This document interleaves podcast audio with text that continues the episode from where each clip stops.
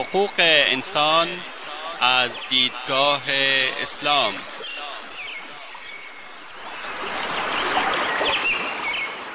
يا أيها الناس إنا خلقناكم من ذكر وأنثى وجعلناكم وجعلناكم شعوبا وقبائل لتعارفوا إن أكرمكم عند الله أتقاكم إن الله عليم خبير ای انسان ها ما شما را از مرد و زنی به نام آدم و هوا آفریده ایم و شما را قوم قوم و قبیله قبیله نموده ایم تا همدیگر را بشناسید.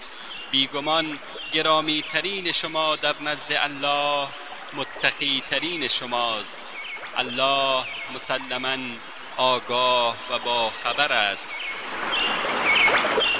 تهیه و تقدیم اسحاق دبیری.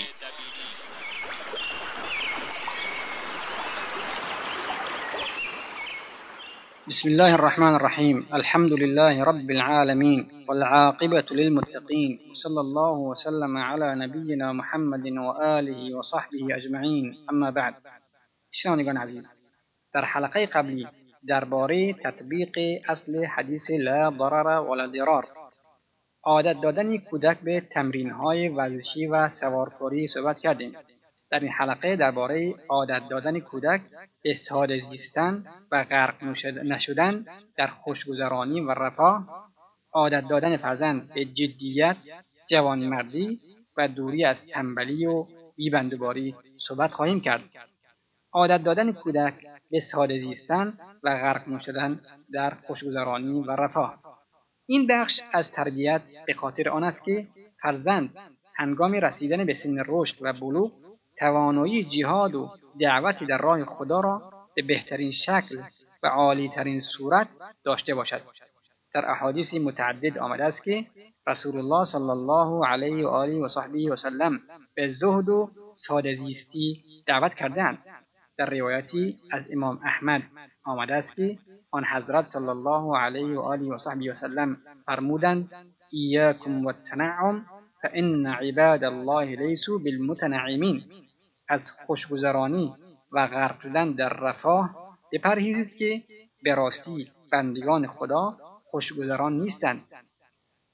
پیامبر عزیز و ارجمند ما صلی الله علیه و آله و وسلم بهترین الگوی ما مسلمانان برای زندگی آمیخته با زهد و سادگی است. آن پیامبر گرامی صلی الله علیه و آله و وسلم در تمامی جنبه ها چه در پوشش و چه در غذا و مسکن اسوه کامل و تمام عیار هستند که باید تمامی های مسلمان به ایشان تأثیر کنند و در طریقی که با نوری و سایه ارزشمندی آن حضرت صلی الله علیه و آله و سلم روشن شده است گام بردارند تا همواره آماده برای برخورد با حوادث مختلف حیات خیش بوده برای تحمل هر مصیبتی که در زندگی پیش می آید بالاترین توانایی را داشته باشند. زمانی که امت اسلام در خوشگذرانی و رفاه و رفاه طلبی غرق شود و در برخورداری خودداری دائم از امکانات زندگی باشد بر دیباج و حریر بخوابد و زرق و برق تمدن غربی چشمهایش را ذخیره کند به سرعت عقب می نشیند در مقابل حجوم دشمنان تسلیم می شود و به زودی آتش صبر و مقاومت و جهاد در او رو به خاموشی می نهد. سقوط اندلس سند تاریخی نه چندان دوری بر اثبات این ادعاست عادت دادن فرزند به جدیت جوانمردی و دوری از تنبلی و بیبندوباری در صحیح مسلم آمده است که پیامبر اکرم صلی الله علیه و آله و صحبه و سلم فرمودند احرص علی ما ینفعک واستعن بالله ولا تعجز. برای کسب آنچه که به تو نفع میرساند حریص باش. از خدای توانا یاری بخواه و سستی مکن.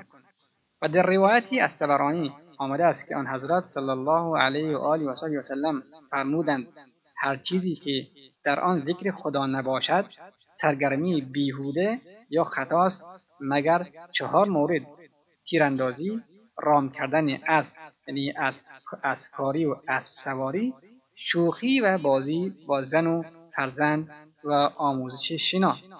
همچنین آن حضرت صلی الله علیه و آله و و سلم فرمودند لا یزنی الزانی حین یزنی و هو مؤمن ولا يسرق السارق حين يسرق وهو مؤمن ولا يشرب الخمر حين يشربها وهو مؤمن. وزاد النسائي في روايته فإذا فعل ذلك فقد خلع ربقة الإسلام من عنقه. زناکار در هنگام زنا دوز در هنگام دزدی و فرد شرابخوار در هنگام نوشیدن شراب ایمان ندارد. و در روایت نسایی این جمله اضافه شده است که پس کسی که مرتکب این اعمال گردد از چارچوبه اسلام خارج شده است. روایت از بخاری و مسلم. و در روایتی از مسلم آمده است که آن حضرت صلی الله علیه و آله و صحبه و سلم فرمودند دو گروه در قیامت اهل آتشند که حالا وجود ندارند اما در آینده خواهند آمد. گروهی قدرتمندان ظالمی هستند که شلاقهای مانند دم گاو در دست دارند کنایه از ابراز و اسلحه ظالمین برای ارعاب و شکنجه مردم که با آن مردم را می‌زنند. گروه دوم. زنانی هستند که لباس بر تن دارند اما از فرط تنگی و شفافیت شفافیت لباس اوریان هستند. با ناز و کرشمه راه می‌روند. چشم و قلب مردم را به سوی خود جذب می کنند موهایشان را مانند کوهان شتر در روی سر جمع کرده و بالا می آورند این دو گروه به بهشت وارد نمی شوند و حتی بوی آن هم به مشامشان نمی رسد بهشتی که بوی آن را می توان از فاصله 500 سال احساس کرد.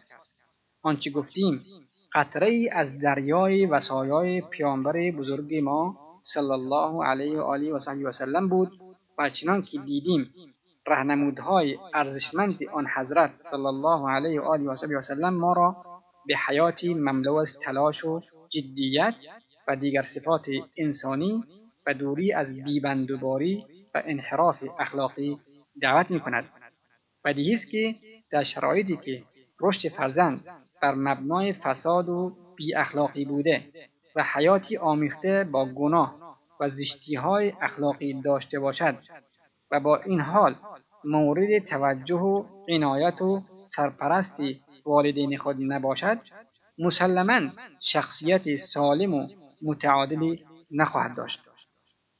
از لحاظ روانی دچار جمود و سکون خواهد شد و از جنبه جسمی نیز به انواع بیماری ها مبتلا می شود پس بر تمامی والدین و مربیان خصوصا مادران واجب است که از همان اوان کودکی در تربیت فرزندانشان بسیار دقیق باشند و دانه معنویات اخلاقی ساده زیستی و عزت و اعتماد به نفس و رفتار ارزشمند را در اعماق قلب عزیزان خود بکارند و این نهال زیبا را از عواملی که موجب محو فضایل اخلاقی و ضعف عقلی و جسمانی می شود دور نگه دارند.